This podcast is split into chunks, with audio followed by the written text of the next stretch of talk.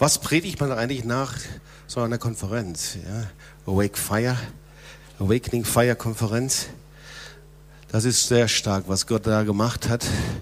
Ähm, wir sind sehr, sehr dankbar für den Zeitungsartikel hinterher, aber noch viel mehr für all die Zeugnisse, die gekommen sind, für Menschen, die erweckt worden sind, die Jesus gefunden haben, die durchgebrochen sind zum Herrn, die geheilt worden sind.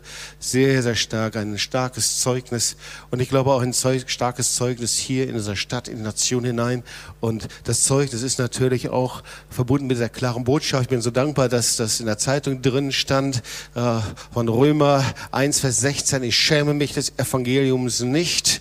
Ja, das Wesen der Mission, das Wesen der Kirche ist die Mission und das Wesen der Kirche ist das Evangelium verkündigen und deswegen können wir sehr frei sein und du kannst frei sein, loszugehen und einfach das Evangelium weiter zu sagen, Gott gebraucht dich. Amen. Ja, wir sind wirklich gesegnet durch diese Konferenz. Ich glaube, wir werden noch viel hören. Wir kriegen immer wieder auch Zeugnisse. So, wenn du dabei bist über T O S T V, schick uns deine Zeugnisse einfach. Wir hatten gestern am Samstagabend schon starke Zeiten, auch in denen wir diese Zeugnisse gehört haben.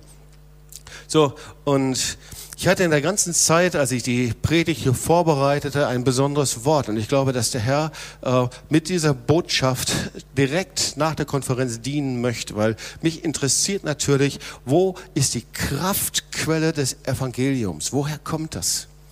Und ihr wisst, dass das unsere Worte Kraft haben, unsere Worte Salbung haben und Salbung tragen können oder aber auch unsere Worte können Entmutigung mit sich bringen. Unsere Worte können Dinge aussprechen, die uns runterziehen. Und das lesen wir schon im Wort Gottes in der Bibel. Aber in dieser Predigt geht es um ein Wort, das habe ich immer wieder gehört. Und dieses Wort heißt Kühnheit. Kühnheit. So, und die Kraft Gottes und Kühnheit gehören zusammen. Das ist, sind wie zwei Seiten einer Medaille. Glaube und Kühnheit gehören zusammen. Wunder Gottes und Kühnheit gehören zusammen. Wenn keine Kühnheit da sind, wirst du keine Wunder Gottes sehen. Wenn keine Kühnheit ist, dann wirst du auch keinen Glauben haben. Wenn keine Kühnheit da ist, wird Gott dich nicht gebrauchen können.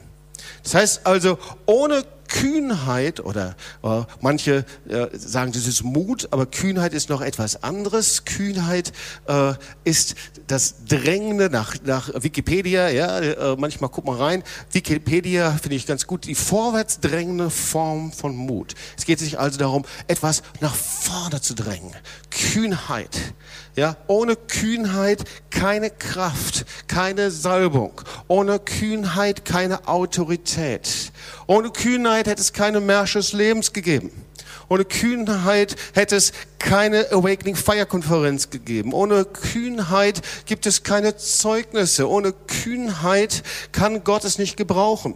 So Hebräer zehn, achtunddreißig, neununddreißig. Ihr Lieben, das ist nicht etwas für einige, die diesen Charakter haben oder andere nicht, sondern das Wort Gottes ist sehr klar und eindeutig. Hier steht, mein Gerechter aber wird aus Glauben leben. Kann ich mal sehen, für wen dieses Wort gilt hier? Ja, ich glaube für jeden hier. Und dann steht, wenn er aber zurückweicht, hat meine Seele kein Gefallen an ihm. Wir aber sind nicht von denen, die zurückweichen. Sag mal, ich gehöre nicht zu denen, die zurückweichen und verdammt werde, sondern von denen, die glauben und die Seelen erretten. Ja, wir gehören zu denen, die nicht zurückweichen, sondern das Vorwärtsdrängen, das ist Kühnheit. Und wir werden uns jetzt in diesem verbleibenden Zeit der Predigt und zwei Dinge anschauen. Das eine ist, was bedeutet das, wenn die Bibel über Kühnheit spricht? Und das zweite ist, werden wir uns dann die praktische Anwendung ansehen, nämlich wie Jesus jemanden heilt, das ist der Aussätzige, und wie er Wunder tut und warum der Aussätzige dieses Wunder durch seine Kühnheit empfangen hat. Viele Dinge passieren nicht, weil wir das Prinzip der Kühnheit nicht verstanden haben. So, und Ich predige dieses Wort Gottes nicht einfach nur so, sondern ich glaube, dass Gott dich verändern will. Wer ist bereit zur Veränderung? Kann ich mal sehen hier? Einige? So, Gott möchte uns gebrauchen. Der Herr möchte dich gebrauchen. Es ist wichtig, dass wir etwas Frisches von ihm empfangen, dass wir Hunger haben von ihm, damit er Wunder tun kann, damit er seinen Arm bewegen kann. Bist du bereit dazu? Amen? Ja? Okay. Also der erste Punkt. Kühnheit ist ein Merkmal und Kennzeichen des Heiligen Geistes. Kühnheit ist ein Kennzeichen des Feuers Gottes. Du kannst nicht den Heiligen Geist empfangen und dann immer noch verzagt bleiben.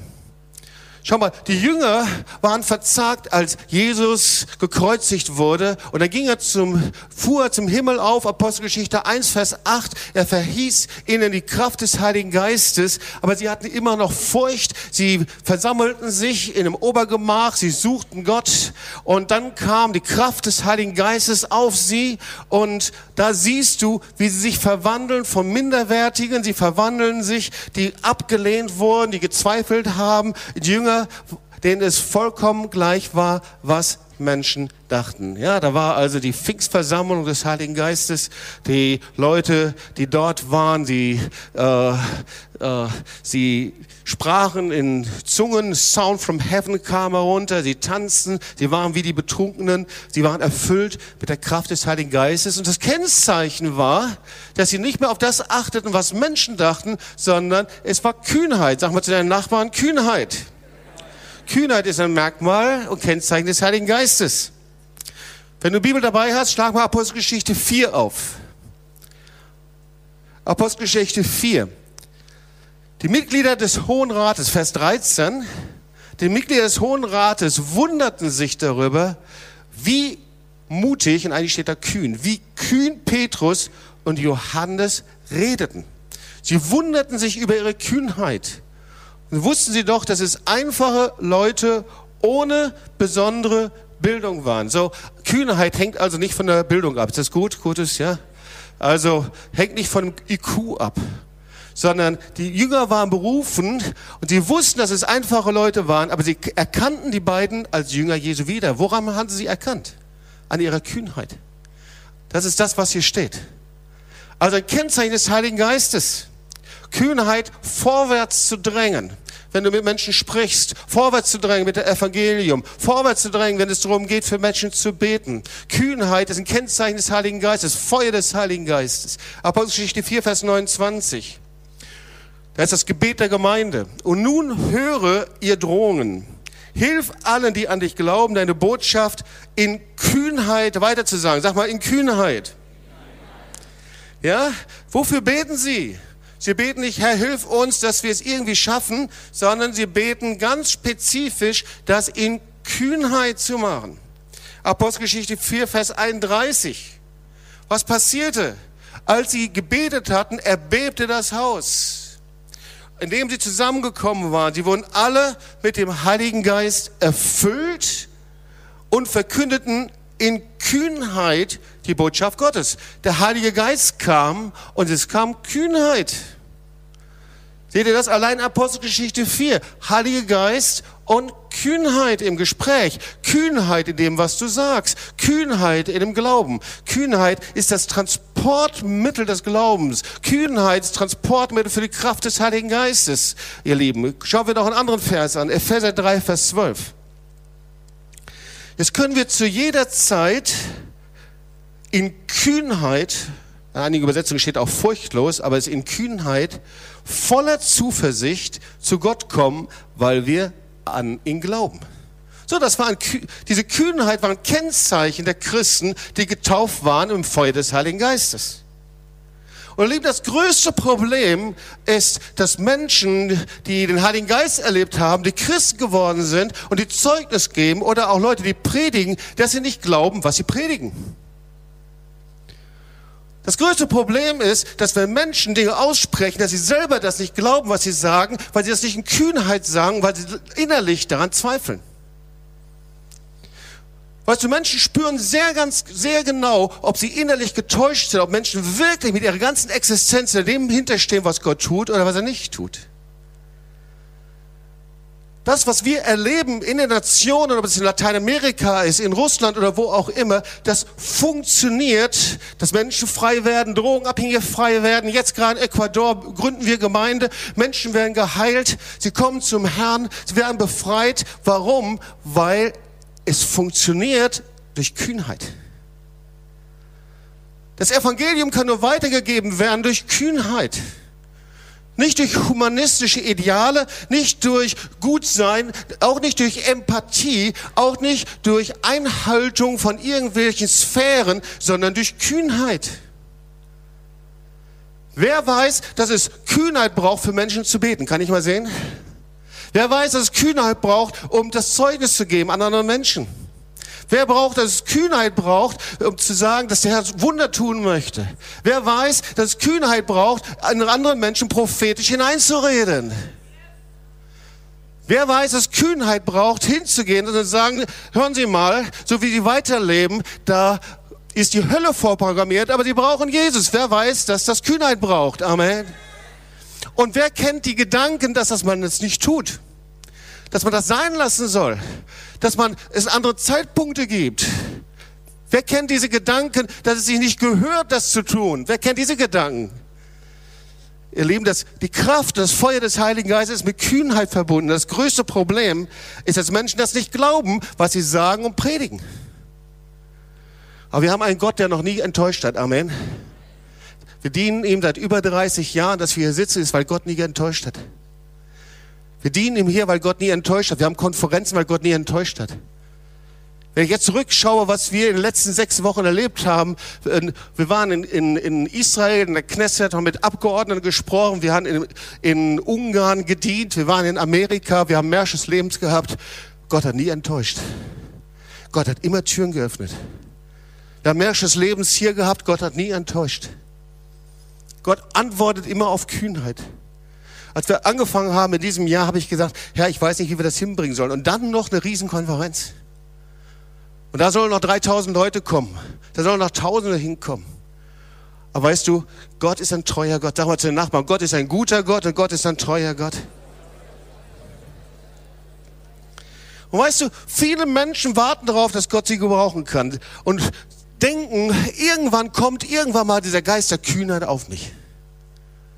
Irgendwann mal, dann, dann wird es funktionieren. Dann lege ich die Hände auf und dann boom, dann strömt es hindurch von Kopf bis Fuß. Und dann werde ich sehen, wie ich in der Salbung bin. Und wer weiß, dass das so nicht ist. Und viele andere denken, die sagen, naja, das habe ich hinter mir gelassen. Ich habe vor zehn, fünfzehn, zwanzig Jahren für Heilung gebetet und da habe ich viele Wunder erlebt. Aber jetzt bin ich da schon drüber hinausgewachsen. Wer weiß, dass das Quatsch ist. Weil Gott hat nie Einschränkungen gemacht, dass wir Zeichen, Wunder tun sollen, das Evangelium verkündigen sollen. Und viele warten darauf, auf den Tag, dass irgendwas passiert. Und sie warten darauf, dass Gott sie gebraucht, Wunder zu tun. Und sie wissen nicht, dass Gott das völlig anders sieht. erster Thessalonicher eins, Vers vier. Wenn du mal die Bibel dabei hast, ist ein wunderbares Wort, kannst du mal auflesen, aufschlagen. Ihr kennt Brüder, ihr kennt Geliebte, eure Erwählung in Gott. Und viele kennen ihre Erwählung in Gott nicht. Du bist erwählt in Gott. Denn unsere Predigt des Evangeliums kam zu euch nicht allein im Wort, sondern in der Kraft und in dem Heiligen Geist und in großer Gewissheit. Also das Erste ist, du musst deine Erwählung kennen, sagt dieses Wort. Gott hat dich erwählt. Es ist derselbe Gott, der Paulus erwählt hat, ist der gleiche Gott, der John Wesley erwählt hat, ist der gleiche Gott, der Menschen erwählt und auswählt und wir müssen Ja sagen dazu. Ich muss sagen, dass ich sehr fasziniert war von der Salbung von Daniel Kolenda. Daniel Kolenda ist ein sechsunddreißigjähriger Mann und Gott hat ihn hineingerufen, wir hatten Zeit, über seine Geschichte ein bisschen zu hören, wie Gott ihn hineingebracht hat. Und er erzählte, schon als sechzehnjähriger war er auf der Bibelschule in Pensacola Und da war, und gab es eine Suzette Hetting, und die Suzette Hetting, die hatte in Pensacola gepredigt. Das war übrigens sehr wahrscheinlich zur gleichen Zeit, als wir zusammen da waren. Und sie hatte gepredigt über einfach die Salbung und das, was der Herr durch Zephan tut. Und da war ein sechzehnjähriger Daniel Kolenda, und er sagte, ich möchte gerne dort dienen. Und der Herr sagte zu mir, sag, erzählte Daniel, ähm, Gott gab mir den Auftrag, dort zu dienen. Und dann traf ich als sechzehnjähriger den, den Reinhard Bonnke, und Gott brachte ihn in den Dienst von Zephan. Und er fing an, diesen Dienst nicht als Evangelist, sondern er fing an, Stühle zu stellen, er fing an, Medienarbeit, er fing an, einfach zu dienen, er fing einfach an, da zu sein. Und irgendwann nahm Gott ihn, weil da war ein Mann, der einfach bereit war, seine Grenzen zu überschreiten, der bereit war, einfach kühn zu sein, der seine Erwählung entdeckte in Gott, und der wusste, dass diese Erwählung er festhalten musste.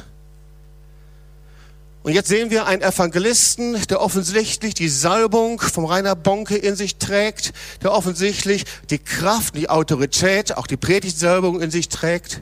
Und nach seinen Diensten waren wir zusammen. Und ich sagte zu ihm, Daniel, du trägst die Salbung von Reinhard Bonnke auf dir.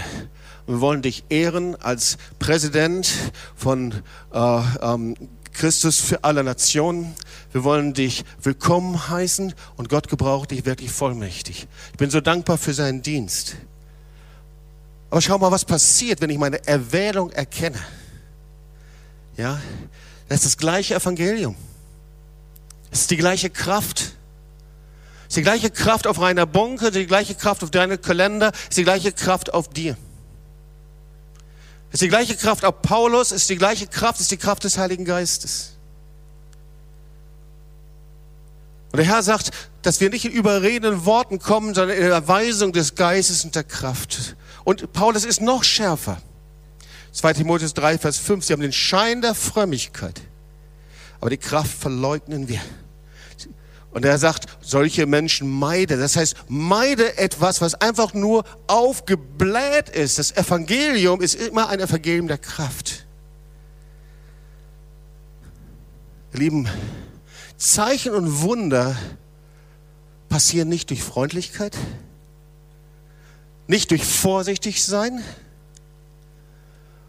Sie passieren nicht dadurch, dass wir jemandem nicht nahe treten wollen, sondern Zeichen und Wunder passieren durch die Kraft des Evangeliums. Kannst du mal zu laut Amen sagen? Und du kannst nur sicher sein über das, was du glaubst. Das ist der nächste Punkt. Darüber will ich auch ein paar Dinge sagen, und dann komme ich zu unserem Aussätzigen. Ist irgendwie ganz, vielleicht ist es mir letzte Zeit sehr stark aufgefallen. Mir aufgefallen, dass der Herr mich selber trainiert und sagt, Jobst, das, was du aussprichst, das hat Auswirkungen. Das, was wir aussprechen, das hat Kraft und Macht. Das ist ja Gottes Wort in uns.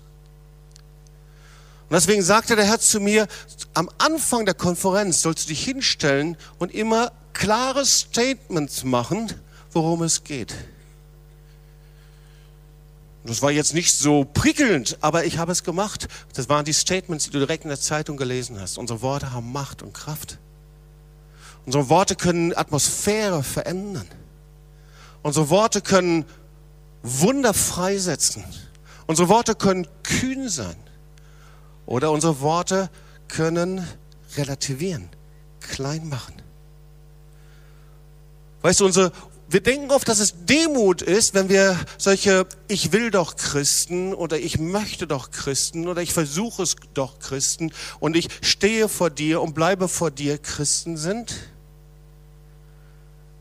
Und eigentlich tragen diese Worte Zweifel, und wir, wir bleiben wie in einem Vorhof stehen, weil du nicht glaubst, dass der Herr dich direkt in das Heiligtum hineinbringt und dass du derjenige bist, bei dem der Herr das Wunder heute tun möchte. Wir sind so leicht, dass wir uns dahinter verstecken, hinter der Zukunft. Naja, vielleicht passiert es irgendwann mal bei irgendjemandem oder bei dir, und damit ist Gott nicht einverstanden. Weißt du, du kannst sicher sein über das, was in deinem Herzen ist. Und viele bleiben im Vorwurf stehen. Und Gott sagt ja was völlig anderes. Gott sagt nicht, in Zukunft werde ich es tun, in Zukunft werde ich dich heilen, in Zukunft werde ich dich erlösen, sondern Gott sagt, ich habe es getan. Es ist vollbracht. Ich habe allen Mangel ausgefüllt nach dem Reichtum deiner Herrlichkeit.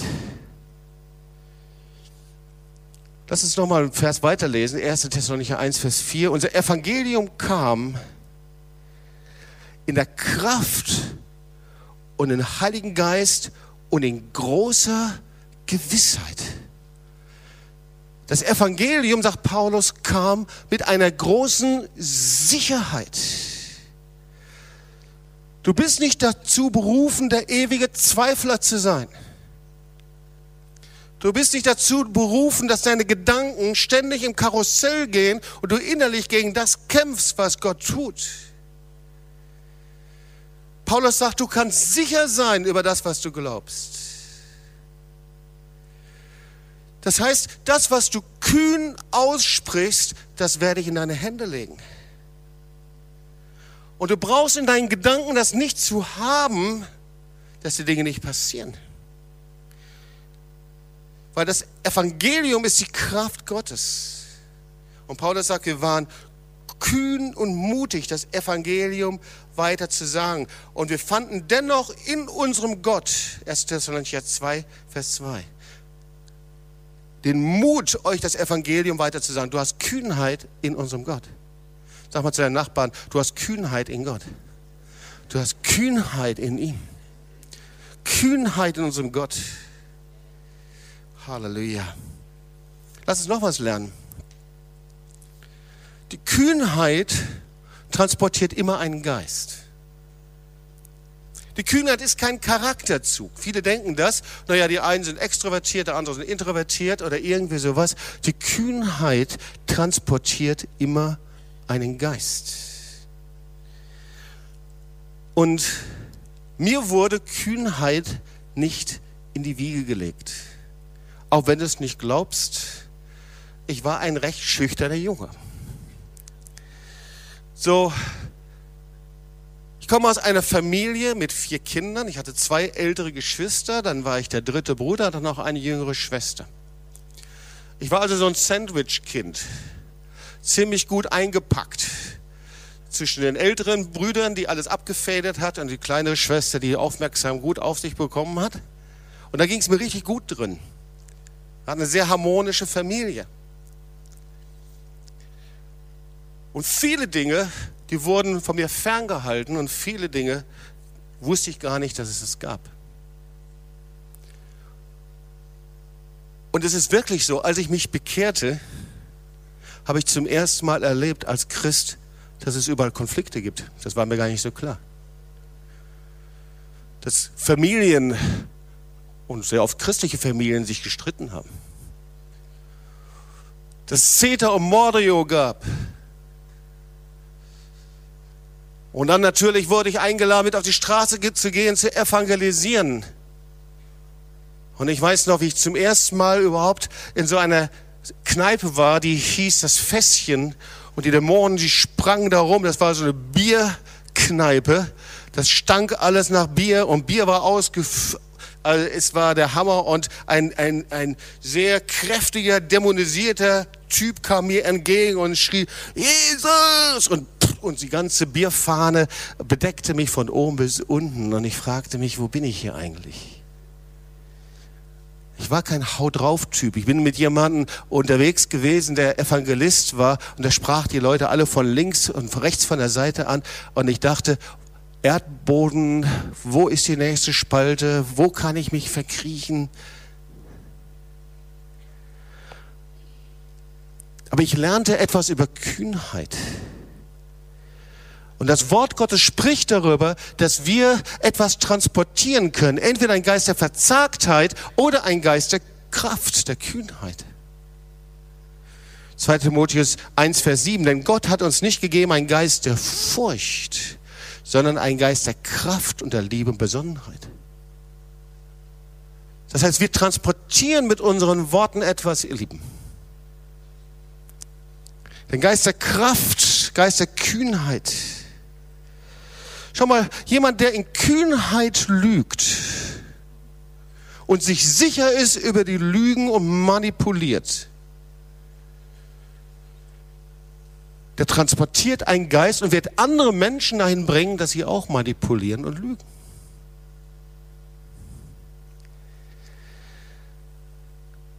Kühnheit transportiert einen Geist, ihr Lieben. Egal, ob es ein Geist der Finsternis ist, wie bei Demagogen zum Beispiel oder im Nationalsozialismus. Es transportiert einen Geist. Kühnheit ist nicht neutral. Und schau mal, was passiert, wenn du die Wahrheit auf deiner Seite hast. Denk mal über das Potenzial nach, wenn die Wahrheit des Evangeliums und Kühnheit sich vermischt. Überleg mal, was für eine Autorität dahinter ist, wenn du die Wahrheit auf deiner Seite hast. Vielleicht verstehen dich Menschen nicht, aber ich habe eine Sache gelernt. Ich wurde an die Hand genommen, zu evangelisieren. Ich wurde an, an die Hand genommen, die Wort Gottes kühn weiterzusagen. Ich habe gelernt, Menschen die Hände aufzulegen und Wunder zu sehen. Ich habe gelernt, in der Zeit prophetische Worte auszusprechen. Ich habe gelernt, das Evangelium zu verkündigen und in Kühn und in Autorität weiterzusagen. Wir müssen das lernen, ihr Lieben. Wir müssen es tun. Kühnheit transportiert Autorität. Wir werden nur Wunder sehen mit Kühnheit. Du wirst den Herrn sehen, wie er sich bewegt, wenn du das tust. Das Evangelium, ihr Lieben, ist die Botschaft heute. Und dann komme ich gleich zu unserem Aussätzigen, aber das will ich dir noch sagen. Viele denken, dass wir, wenn wir das Evangelium weitersagen, dass wir einfach nur von Himmel und Hölle erzählen. Und das ist nur ein Teil der Geschichte. Aber das Evangelium heißt, es sind ja gute Nachrichten. Sag mal zu den Nachbarn, das Evangelium sind gute Nachrichten. Aber weißt du, es sind keine guten, nicht, guten Nachrichten, wenn nur in Zukunft was passiert. Ja, du kommst irgendwo hin und sagst, ich habe eine riesen gute Nachricht für dich. In zehn Jahren, dann wirst du geheilt. Das ist keine gute Nachricht. Ich habe eine gute Nachricht, in fünf Jahren, dann wird es dir richtig gut gehen. Ist das eine gute Nachricht? So, so. Aber eine gute Nachricht ist, wenn du kommst und sagst, es ist passiert, du bist geheilt worden, die Voraussetzungen sind geschaffen, es ist alles da, du bist geheilt, es ist passiert. Jesus sagt, es ist vollbracht. Sag mal zu den Nachbarn, es ist vollbracht, der Herr hat es getan. Gott hat die Tür geöffnet, die Gefängnistür ist geöffnet. Halleluja. Kol- Kolosse zwei, Vers vierzehn. Er hat es getan. Sag mal, er hat es getan. Er hat es getan. Sag's nochmal, er hat es getan. Schau mich mal an und guck nicht auf dein Handy. Er hat es getan. Sag mal zu deinem Nachbarn, er hat es getan. Sag mal, glaub es endlich, er hat es getan. Glaub es endlich, er hat es getan. Er hat es getan. Es ist vollbracht. Er hat es getan. Er hat es getan. Es ist vollbracht. Wow, sind hier dicke Felsblöcke und Eisblöcke. Sag, fühl dich mal ganz kurz eher mal und sag, boah, das ist ja ein Eisblock hier. Warte, ja? Sag mal zu deinen Nachbarn, lass mal deinen Eisblock ein bisschen schmelzen. Ich predige hier über einen Schlüssel des Glaubens. Also, wenn du das mit der Kühnheit verstanden hast, dann kannst du nicht mal recht sein. Okay? Also recht sein, okay. Recht sein. Du kannst nicht mal recht sein, wenn du verstanden hast mit der Kühnheit des Glaubens. Weil Gott wird dich gebrauchen, Wunder zu tun. Amen. Okay, ich denke, ich komme mal zum, zum Aussätzigen. Ich habe noch ein paar Minuten zu predigen. Das andere lasse ich mal raus. Doch ein Wort, das will ich noch vorlesen. erster. Thessalonicher zwei, Vers vier. Denn wir reden...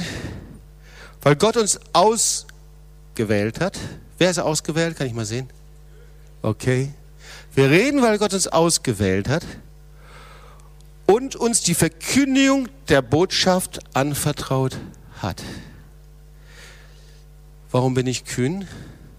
Weil Gott mir vertraut.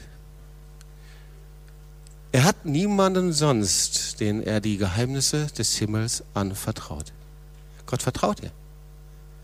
Deswegen muss ich kühn sein. Weißt du, dass das Vertrauen ein viel größerer Schutz ist als Misstrauen? Irgendwie, Charlotte und ich hatten das Vorrecht, in unseren Vätern Väter zu haben, die uns vertraut haben. Und ihr Lieben, das ist ein Riesenschutz. Wenn du einen Vater hast, der dir vertraut und nicht hinter dir her und misstraut, was macht er jetzt und guckt, dann weißt du, dir ist ein Schatz anvertraut. Und du hast einen himmlischen Vater, der dir vertraut. Er hat dir seine Schätze anvertraut. Er gibt es niemanden sonst. Das kann nicht ein Daniel Kolenda alleine oder wer auch immer, sondern wir reden, sagt Paulus, weil erstens, ich bin ausgewählt und zweitens, weil Gott mir vertraut. Er vertraut mir, dass ich seine Botschaft weiter sage. Und wir reden in Kühnheit. Wir drängen voran. Weißt du, was das Kennzeichen von Kühnheit ist? Dass du eine Woche zurückschaust und darüber nachdenken kannst, was habe ich in dieser Woche gemacht, was ich in der Woche davor nicht gemacht habe. Dann bist du kühn. Wenn du zurückschaust und denkst, was habe ich mit dem Herrn in dieser Woche getan, was ich in der letzten Woche nicht getan habe? Wo habe ich mit Menschen gesprochen, für sie gebetet, wo ich in der letzten Woche nicht getan habe? Über diese Kühnheit spreche ich. Ich spreche nicht über ein Gefühl. Ich spreche darüber, dass der Herr dich vielleicht zum ersten Mal bittet, mit jemandem über Jesus zu sprechen. Und vielleicht kostet das Widerstände. Ich weiß noch, wie der Herr mich zum ersten Mal darum gebeten hat, in meiner Familie allein über Jesus zu sprechen. Ich dachte, was passiert mit mir? Und sie dachten wirklich, ich wäre in der Sekte gelandet und würde jetzt in jeder Ecke wie Zeugen Jehovas stehen im Wachturm und müsste jetzt den Wachturm vorzeigen allen. Was passiert jetzt? Kühnheit ist, wenn der Herr dich um etwas bittet zu tun, was du vorher noch nicht getan hast. Und Kühnheit hat etwas mit dir ganz persönlich zu tun. Die letzten fünfzehn Minuten zum Aussätzigen. Bist du noch online? Bist du noch dabei? Okay. Und das finde ich sehr, sehr stark. Hier, da gibt es eine Geschichte von einem Aussätzigen. Da stehen nur drei Verse über ihn. Und das andere war eigentlich jetzt nur die Vorrede, damit du diese Verse verstehst. Steht nicht viel, also eigentlich da liest man drüber. Die anderen Heilungsgeschichten, das sind mehr so die Heilungsgeschichten, über die man predigt. Aber ich lese dir die drei Verse. Als Jesus vom Berg herabging, folgte ihm eine große Menge. Und siehe, ein Aussätziger kam heran und fiel vor ihm nieder und sprach, Herr, wenn du willst, kannst du mich reinigen. Und Jesus streckte die Hand aus, rührte ihn an und sprach, ich will's tun, sei rein. Und zugleich wurde er von seinem Aussatz rein. So, jetzt nehmen wir mal all das, was wir gerade gehört haben und beleuchten diese Geschichte hier. Das ist interessant, also dieses Wunder passiert nach der Bergpredigt. Das heißt, vorher war eine große Versammlung, auch mit mehreren tausend Leuten, die da waren. Und sie hörten die Bergpredigt. Und jetzt kommt der Spott auf einmal ganz persönlich auf dich. Ja, vor einer riesen Hammerkonferenz und jetzt merkst du, Scheinwerferlicht wird auf dich gerichtet. Nicht auf jemand anderen, auf dich. Gott spricht zu dir. Ganz persönlich, Gott spricht zu dir. Und hier passiert ein Wunder. Und dieses Wunder, wenn wir es uns genau anschauen und analysieren, dann verstehen wir, wie Gott es bei uns machen kann. Und machen will und, und tut. Amen. So, wir sehen hier, wie die Worte Jesu vom Wundern bestätigt wird. Also, das ist keine Pfingsttheologie von Reinhard Bonnke oder von irgendwelchen Charismatikern, sondern Jesus spricht die Bergpredigt und er heilt Kranke. Das Evangelium wird immer von Kraft begleitet. Blinde Ohren werden geöffnet, Taube hören, Steine Herzen werden in fleischende Herzen verwandelt. Und da sehen wir, wie Jesus predigt, wie das Wort Gottes sich verbreitet. steht ja, das Evangelium kommt und eigentlich die, die Auslegung ist, dass es immer stärker wird, sich immer mehr verbreitet, wie eine Saat, die immer mehr hochwächst. Und da ist irgendwo dieser Aussätzige. Ich weiß nicht, es steht nirgendwo, wie er diese Worte gehört hat, aber irgendwie hat er was gehört. Wir wissen nichts von ihm. Es gibt kaum jemanden, über den so wenig gesprochen wird. Das ist ein völliger No-Name. Wir wissen seinen Namen nicht, wir wissen nicht, woher er kommt. Wir kennen seine Herkunft nicht, es gibt keinen Stammbaum.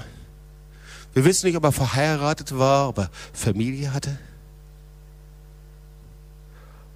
Auf jeden Fall wissen wir, dass er alleine lebte, vollkommen isoliert war. Und wir wissen auch, dass niemand ihm in seinem Problem helfen konnte. Das war ja so mit Aussätzigen. Ja? Die Menschen, die, die machten einen, einen großen Bogen um ihn herum. Und irgendwie hatte er dieses Wort von Jesus gehört. Es steht nirgendwo, wo er das gehört hat. Es steht nicht, wie er das. Irgendwie hat er es gehört. Vielleicht stand er abseits, keine Ahnung. Aber dieses Wort, das wissen wir, ist wie ein Samen, ist wie eine Kraft. Es gibt viele Menschen, die hören das Wort Gottes, die lesen Zeitungsartikel, die sehen. Und wenn sie nur von dem Gott der Wunder lesen, dann macht das Wort Gottes was in ihnen, weil es hat eine eigene Kraft. Und dieser Aussätzige, das wird zu einem außergewöhnlichen Beispiel für Kühnheit. Und da lesen wir Folgendes. Wir lesen, dass der Aussätzige, er kam von selbst. Das ist ja nichts Großes eigentlich für uns, aber wir wollen mal uns das genau anschauen. Der Aussätzige kam von selbst. Bei vielen ist es ja so, dass der Herr Menschen gebraucht, um andere einzuladen. Wir gehen hin, wir laden ein, wir lesen das hier auch im Evangelium. Menschen gebraucht, der Herr gebraucht Menschen, um Kranke zu Jesus zu bringen. Manche werden zu Jesus getragen sogar. Und hier steht, der Aussätzige kam selbst. Er hatte niemanden, der für ihn betete. Er hatte niemanden, der in irgendeiner Art und Weise hinter ihm hergegangen ist. Niemanden, der ihn rief oder sagte, komm, jetzt gehen wir zu Jesus. Niemanden, der ihn ermutigte. Das ist schon ein Hammer. Und trotzdem war da etwas in ihm. Da war so eine Kraft, dass er all seinen Mut zusammenfasste und er kam zu Jesus. Und vielleicht bist du so auch gekommen. Das sind Menschen, die wir einladen. Menschen, du kommst, vielleicht hat dich ein Freund mitgebracht. Vielleicht ist es so, du bist über T O S T V dabei. Keine Ahnung, aber es gibt Menschen, die sind wieder Aussätzige. In denen gibt es die Saat des Evangeliums. Und diese Saat des Evangeliums, das Wort Gottes, wird stärker und stärker. Und irgendwann fasst du all deinen Mut zusammen und du sagst, egal was es ist, ich komme jetzt zu Jesus. So, der Aussätzige kam von selbst. Und wir können lesen und sehen, wie er in einem fürchterlichen Zustand war. Das war klar. Er war nicht nur aussätzig, sondern wir können lesen, er war voller Aussatz. Das heißt, das war im Endstadium seiner Krankheit. Aussatz, das war lebendiger Tod. Du warst tot, du warst lebendig und du warst doch tot. Und wir wissen, dass das für viele ein Bild für Unreinheit und für Sünde war. Aber eigentlich, rein medizinisch, war es nicht unbedingt so, dass sie andere ansteckten, aber die waren völlig aus der Gesellschaft ausgeschlossen.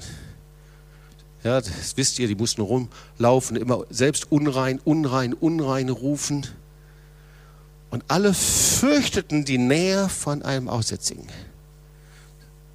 Ja, wenn jemand einen Aussätzigen sah, dann sah man eigentlich einen Toten, obwohl er lebte. Schrecklicher Zustand, oder?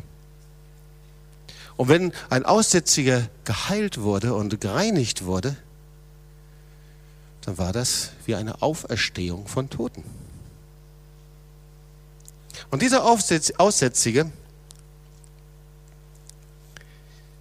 andere Menschen hielten ihn für einen hoffnungslosen Fall. Und er ließ sich davon aber nicht abhalten. Niemand wollte ihn zu Jesus bringen. Jeder hatte ihn aufgegeben. Es gab für ihn kein ermutigendes Beispiel, dass schon mal Aussätzige geheilt worden wären. Jesus hatte noch nie gerufen, alle Aussätzigen, kommt mal zu mir hin, ich heile euch. Es hat ihn niemand überredet. Aber schau, er entschloss sich, zu Jesus zu kommen, weil das seine einzige Chance war. Es war seine einzige Chance. Und schau mal, seine Kühnheit war, dass er sagte, ganz gleich, was Menschen von mir denken, ganz gleich, wie hoffnungslos mein Fall ist, ganz gleich, ob Menschen mich aufgegeben haben, ich gehe zu Jesus, ich komme zu Jesus. Er hat die Tür geöffnet, er will mich heilen, er will mich befreien. Weißt du, der Aussätzige war kühn, als er zu Jesus kam. Es war ein Beispiel von Kühnheit. Er wusste, dass er kein Recht hatte, zu Jesus zu kommen. Vielleicht, dass andere ihn abweisen würden, zurückweisen würden. Vielleicht würden die Leute über ihn spotten. Vielleicht würden sie sagen, geh zurück, Aussätziger, du gehörst hier nicht hin. Aber er kommt trotzdem. Er wagt es trotzdem zu kommen. Weil er weiß, ich komme zu Jesus. Vor den Augen der ganzen Menge. Und dann kannst du nachlesen, und er kam zu Jesus und siehe, ein Aussätziger kam heran und fiel vor Jesus nieder. Die ganze Menge machte Platz und der Aussätzige fällt zu den Füßen Jesu.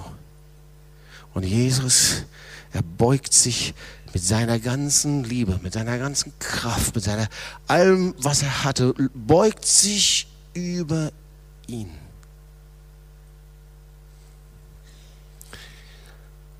Ich weiß, dass hier einige sind,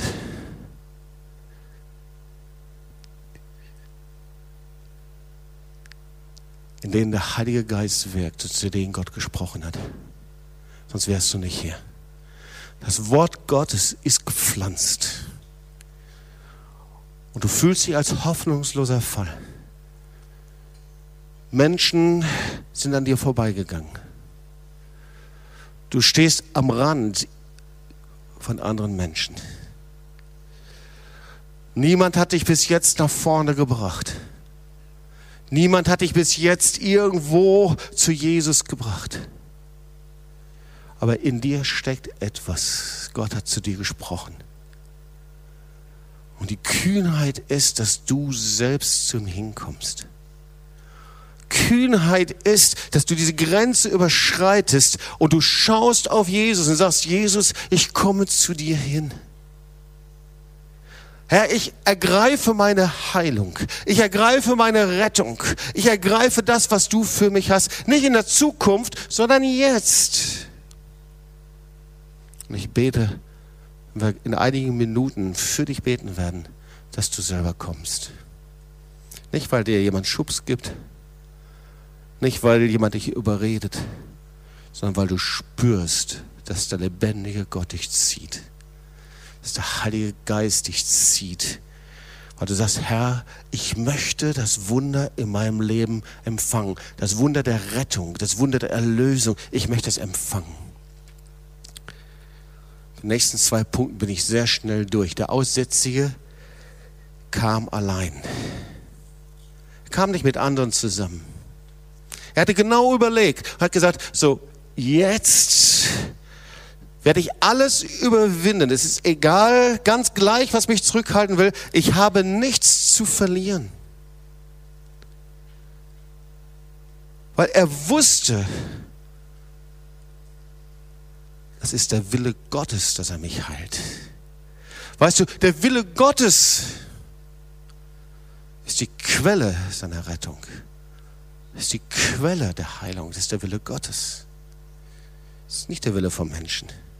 Und deswegen kam er zu Jesus und fragte die wichtigste Frage: Herr, wenn du willst, kannst du mich reinigen. Und jetzt war der Aussätzige in einer Haltung, in der er das Wunder empfangen konnte. Er kam kühn und entschlossen zu Jesus. Er beugte sich vor ihm und betete ihn an. Und er wusste, dass seine Hoffnung, sein Glauben, seine Rettung im Willen Gottes liegt. Er sagt: Herr, wenn du willst, kannst du mich reinigen. Und dann steht da wunderbar, und Jesus streckte die Hände aus, rührte ihn an und sprach: Ich will's tun, sei rein. Und sogleich wurde er von seinem Aussatz rein. Das erste, Jesus sprach, seine Worte sind Kraft und Leben. Das zweite, Jesus sagt immer, wenn wir zu ihm kommen: Ich will es tun. Ganz gleich, wie krank du bist, wie verloren du bist, wie weit weg du vom Herrn bist, wie hoffnungslos du bist, ich werde es tun. Das ist das, was er sagt. Ich will es tun. Gar keine Frage. Sofort. Und das ist der dritte Punkt. Er tut es sofort.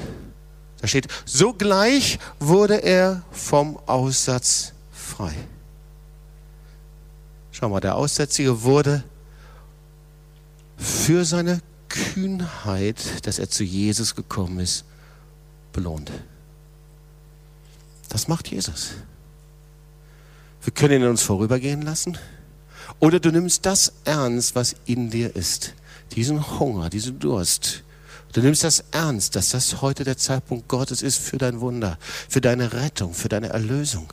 Du nimmst das ernst, dass Gott dich gezogen hat hierhin. Du nimmst das ernst, dass das Wort Gottes in dir war und du schon längst darüber nachgedacht hast, wie du einfach sicher werden kannst in Gott, wie du gerettet sein kannst, wie du vor ihm stehen wirst. Dass der Heilige Geist erst tut in dir. Der Aussätzige wurde für seine Kühnheit belohnt. Der Herr berührte ihn und heilte ihn sogleich. Sag mal zu den Nachbarn: sofort, sogleich. Das ist das, was Jesus sagt.